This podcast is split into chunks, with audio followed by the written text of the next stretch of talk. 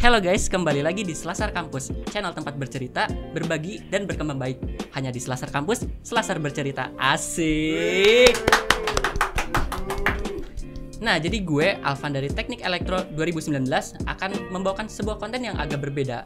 Kalau biasanya kita ngobskoy, kita ngobrol-ngobrol opini, terus eh, berbagi pandangan atau bahkan berdebat, kalau kali ini kita akan berbagi di Diary Kampus. Nah, apa sih dari kampus itu? So basically ini adalah sebuah platform di mana gue nanti bakal ngobrol sama teman-teman di seluruh penjuru negeri atau seluruh penjuru negara. Amin. Nah, Amin. nanti kita bakal ngebahas tentang apa? Nah, kita bakal ngebahas tentang kehidupan kampus mungkin atau tentang eh, ospek di sana gimana, perantauan atau pokoknya segala hal yang berkaitan dengan kehidupan kampus. Nah, buat kali ini sendiri kita udah kedatangan tamu yang cukup spesial nih. Kenapa spesial? Karena walaupun dia dari Indonesia, dia sedang menjalankan studi di luar negeri, tepatnya di negara plus 66. Nah, penasaran gak tuh di mana? Nah, daripada kita buang-buang waktu lagi, langsung aja kita eh, sambut eh, tamu spesial kali ini. Halo Dea. Hai. Nah, baik. Nah, sebelum kita nge-reveal uh, dari mana lo, uh, bisa kenalin diri nggak? Tapi jangan pakai bahasa Indonesia nih biar menarik gitu. Oke, um, selamat di Chancu Dea. Eh, apa tuh artinya? Bisa di bahasa Indonesia nggak? Uh, halo, nama saya Dea. Oh iya iya. Nah, terus deh, hmm, bisa ceritain nggak lo dari jurusan apa dan dari uh, universitas mana? Oke, um, gue dari Universitas King Mongkut University Thonburi, Thailand. Uh, fakultas gue sendiri School of Architecture and Design. Gue jurusannya Communication Design atau bisa lebih dikenal DKV kalau di Indonesia. Oke, communication dis design di King Mongkut. King Mongkut. Oke, nah eh, ini eh, ada sebuah pertanyaan yang cukup menarik nih, sebuah pertanyaan yang mendasar gitu bisa ditanyakan oleh setiap orang gitu. Nah bisa ceritain gak sih eh, alasan kenapa lo kuliah di luar negeri dan alasan kenapa mesti di King Mongkut di Thailand ya? Mm-mm. Ya bisa diceritain? Um, jadi awalnya emang gak punya rencana buat sekolah di luar negeri, gak kepikiran sama sekali bahkan. Cuman dari SMA gue tuh sempat ada kayak kunjungan alumni yang sekolahnya di luar negeri. Mhm. Awalnya mereka cerita pengalaman mereka sekolah di Singapura. Terus gue kayak tertarik gitu kan. Cuman waktu itu tuh kayak waktunya berbarengan banget sama persiapan buat eh, SBM atau UTBK sekarang. Iya, Jadi kayak galau gitu kan. Nyampe akhirnya ada si kampus gue ini, si King Mongkut ini tuh datang ke sekolah. Terus kayak nawarin eh, apa sih? Kayak sekolah di sana gitu kan. Cuman nggak dikasih tahu beasiswa gitu-gitunya enggak. Jadi ya ya udah aja lah, cuman tahu doang kan. Udah gitu eh, pas waktu di belakang setelah acaranya selesai, gurunya tuh ada yang nawarin mau nggak eh, apa beasiswa di sana tapi buat jurusan artnya aja. Terus ya udah gue nyoba kan. Eh, awalnya agak bimbang juga sih soalnya kan salah satu syaratnya tuh harus ada IELTS ya. Terus Iya. IELTS-nya kan bisa dibilang gak murah.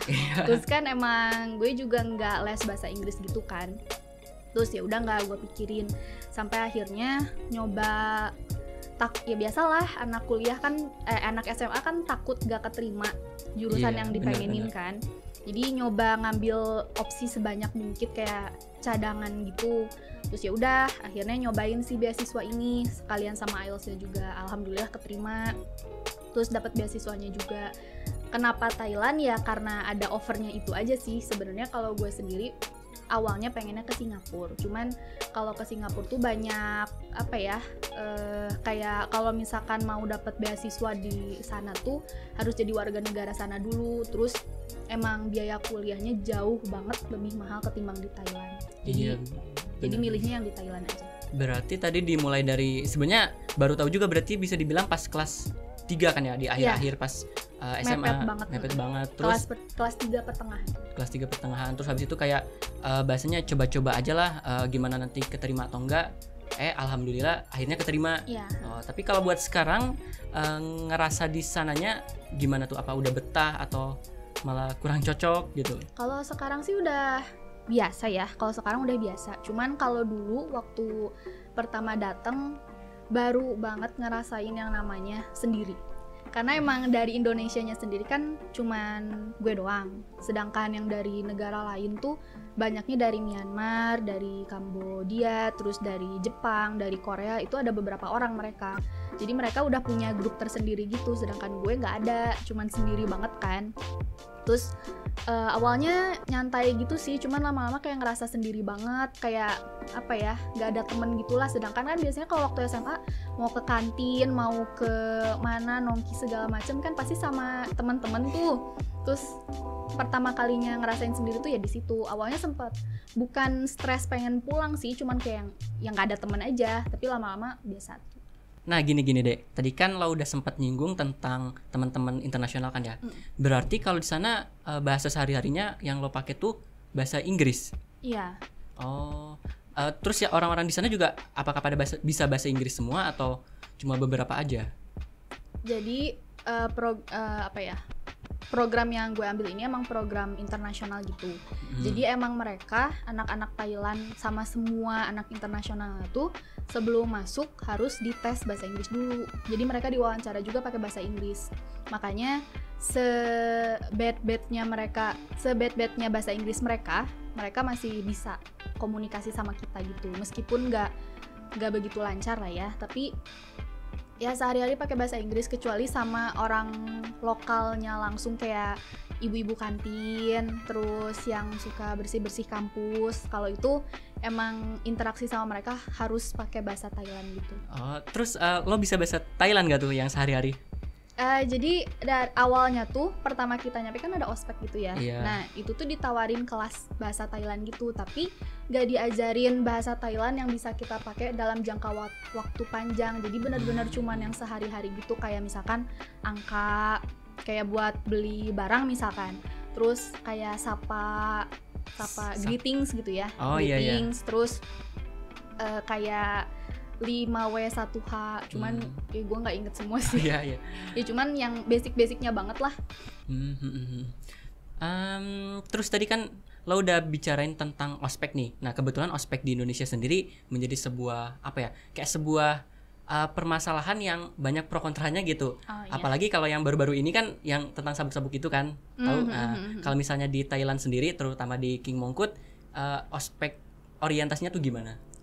Ini nggak tahu ya kalau misalkan terjadi di Indonesia juga atau enggak cuman karena gue di sana jadi anak internasional dan rata-rata kakak kelasnya tuh gak gak fasih bahasa Inggris banget. Jadi emang programnya internasional tapi Hmm. baru angkatan gue yang anak internasional tuh banyak banget. Jadi ada sekitar 30 orang lah sedangkan angkatan atas gue yang sekarang tingkat 3 tuh cuman berapa ya? Lima orang. Lima orang. cuma lima orang anak internya jadi mereka agak apa ya sungkan gitu loh. Terus mereka pasti nggak mau bikin apa eh, bad impression gitu kan. Mm-mm. jadi kalau anak-anak internasional tuh ospeknya lebih kayak jalan-jalan jatuhnya sama eh, jadi kita tuh di ospeknya bukan sama kakak kelasnya langsung tapi sama international affair-nya sama staff khusus anak-anak internasional. Jadi kita di situ dibawa jalan-jalan terus sempet nginep ke ya ke tempat-tempat yang rame turisnya gitulah dikenalin budayanya. Nggak yang marah-marah gitu tapi yang aku dengar dari teman-teman Thailand mereka di ospeknya kurang lebih sama kayak di Indo gitu. Yang ada flow-flow gitu, yang ada flow ya. Flow tinggi kan ya? Nah, yang Oke. flow-nya ya gitulah, cuman em, bedanya kalau mereka tuh awal marah-marahnya tuh nggak dari awal sampai akhir. Kalau di kita kan kadang eh, Dari- bikin bikin aura marah-marahnya tuh dari awal kan. Ah, ah, ah, iya. Senioritasnya tuh udah dari awal. Kalau di sini tuh enggak. Jadi mereka emang awalnya makrab dulu, Makrab uh, kayak welcome Makrab. party gitu ya? Nah, kayak welcome party, mereka jadi dekat sama kakak kelas kakak kelasnya. Terus nanti baru deh eh, mereka kayak pergi sekitar tiga harian gitu ke pantai. Eh, biasanya mereka ke pantai pergi tiga hari nginep di sana.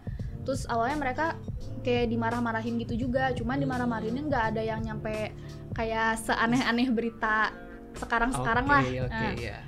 tapi mereka masih dimarah-marahin. Terus biasanya mereka habis itu party Party. ya. sepanjang perjalanan kayak pulang pergi sama pas malamnya di sana mereka party Sepanjang perjalanan tuh maksudnya kayak di transportasi gitu. Iya di Berarti kayak, transportasi di uh, dalam bisnya gitu. Oh, kalau yang gue bayangin sih berarti kayak apa ya? Kayak di film-film gitu kan suka misalnya putar lagu keras-keras terus pakai lampu yang ajib-ajib gitu. Iya, eh, ya mungkin lampu ajab-ajabnya enggak kan Iya. ya, tapi tapi mereka di dalam bis gitu kayak ya mereka bawa alkohol banyak lah. Oke. Maaf ya. Maaf ya. Tapi mereka di eh, bis itu emang bawa banyak banget alkohol, terus mereka minum sepanjang Hmm. perjalanan.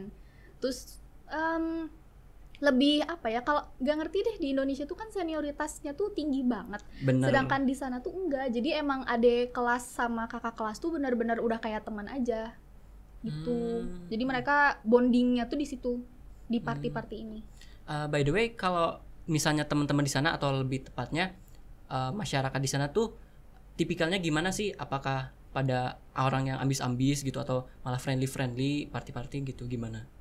mungkin yang bikin gue nggak begitu langsung kangen rumah juga satu ya dari secara fisik dari secara muka sama apa ya sosiali eh, kesehariannya gitu mereka di sana itu tuh kayak orang Indo banget Oh. Jadi mereka suka ngerumpi, terus kayak ngegrup gitu. Itu tuh sama banget deh kayak Indo, bedanya pakai bahasa Thailand doang. Terus di sana lebih gimana ya? Lebih terbuka. lebih terbuka. kan Thailand Thailand tuh terkenal sama ya biasalah. Orang pasti kalau mikir Thailand kan ih banyak yang transgender atau yang komunitas LGBT. Emang itu benar, Oh. tapi mungkin karena hal itu juga mereka jadi lebih terbuka. Jadi kalau di sini kan awal-awal masuk nih ya dari cerita teman-teman gue sendiri, mereka kan rada sungkan pakai make up atau ngelewatin kakak kelas kakak kelasnya lah ya. Iya, Tapi kalau iya. di sana tuh enggak. Jadi ya gue juga sebenarnya rada kaget sendiri ya ada rambut dicat warna-warni. Adik kelas loh maksudnya seangkatan gue, freshman juga baru masuk. Cuman mereka kayak nggak nggak malu aja mereka mau pakai baju kayak apa, mau pakai make up kayak apa, penampilan kayak apa, tingkah laku kayak apa pun udah nggak ada yang apa ya ngejudesin gitu. Hmm, Jadi lebih nyantai aja. ya berarti emang kalau di sana tuh si budayanya lebih kayak bahasanya lebih toleransi ya kepada apa pun gitu. Mungkin ya, mungkin karena jurusan gue art juga kan biasanya art terkenal. Ah, iya iya iya benar-benar. Ya lebih Lebih, mengekspresikan var- diri. Ya lebih variatif Mm, mm, mm. ketimbang jurusan yang lain. Cuman enggak juga sih, eh, kan kampus gue tuh kepisah sama kampus utama. Jadi kampus gue tuh rada jauh. Kalau di sini tuh mungkin kayak ITB Ganesha sama ITB Nangor. iya, nah, iya. nah gue tuh kayak di Jatinangornya gitu. Nah, kalau misalkan lagi ke kampus utama, kan ngelihat banyak fakultas-fakultas lain tuh. Mereka sama sih, kayak nyentrik-nyentrik juga gitu. Cuman mereka nggak ada yang kayak dimusuhin atau apa. Kayaknya emang to- rasa toleransinya gede. Hmm, Terus itu bikin lo ngerasa culture shock. Awalnya iya. Oke oke. Eh, ini eh, karena ngomongin culture shock juga, gue penasaran nih. Karena kalau misalnya kita jangankan kita keluar negeri, kalau misalnya kita dari SMA terus ke kuliah aja itu yang di dalam negeri itu tuh kadang suka culture shock gitu. Apalagi iya. ini ke luar negeri. Hmm. Nah bisa ceritain nggak eh, culture shock apa aja sih yang lo rasain di Thailand tuh? Jadi waktu pertama ke sana kan sebenarnya pertama kali ke sana tuh disuruh disuruh survei dulu sama orang tua gue. Jadi dosennya tuh menganjurkan untuk survei dulu sebelum nerima sekolah di sana gitu loh, biar yakin, biar pasti karena kan lama ya programnya 4 tahun. Jadi, Iya. Pertama ke sana sama mama tuh kayak gak ada yang aneh-aneh lah, karena kan sekolah belum mulai, jadi nggak tahu lingkungan aslinya kayak apa kan. Jadi ya udah kayak jalan-jalan biasa aja, kayak oh iya normal gini-gini. Tapi begitu yang kedua kalinya, gue kan ke sana berangkat sendiri tuh dari Jakarta ke Bangkoknya gue sendiri, sampai ke kampusnya pun gue sendiri kan. Nah pas waktu di sana hal pertama yang bikin gue shock tuh orientasinya, orientasi jadi- kampus. orientasi seksual. Oh gimana gimana? Kayaknya jadi- menarik. Halo semua, salam kenal. Kenalin, ini Oi yaitu mahasiswa sastra Rusia Universitas Indonesia angkatan 2019. Yep, betul. Nah, kalau lo sendiri pas itu milih gap year itu kenapa? Waktu itu kenapa milih gap year gitu ya? Soalnya pertama kan kita udah kalau gue sih waktu itu udah kayak 12 tahun anjir. Kuliah eh sekolah mulu capek gitu kan. Iri kali ya. Iya pasti iri iri. pasti iri. sih kayak wah gila nih teman-teman pada ngepost Wibown segala macam sedangkan kalau gue kayak nggak ada apa-apa gitu. Kayak istilahnya nggak ada kehidupan lah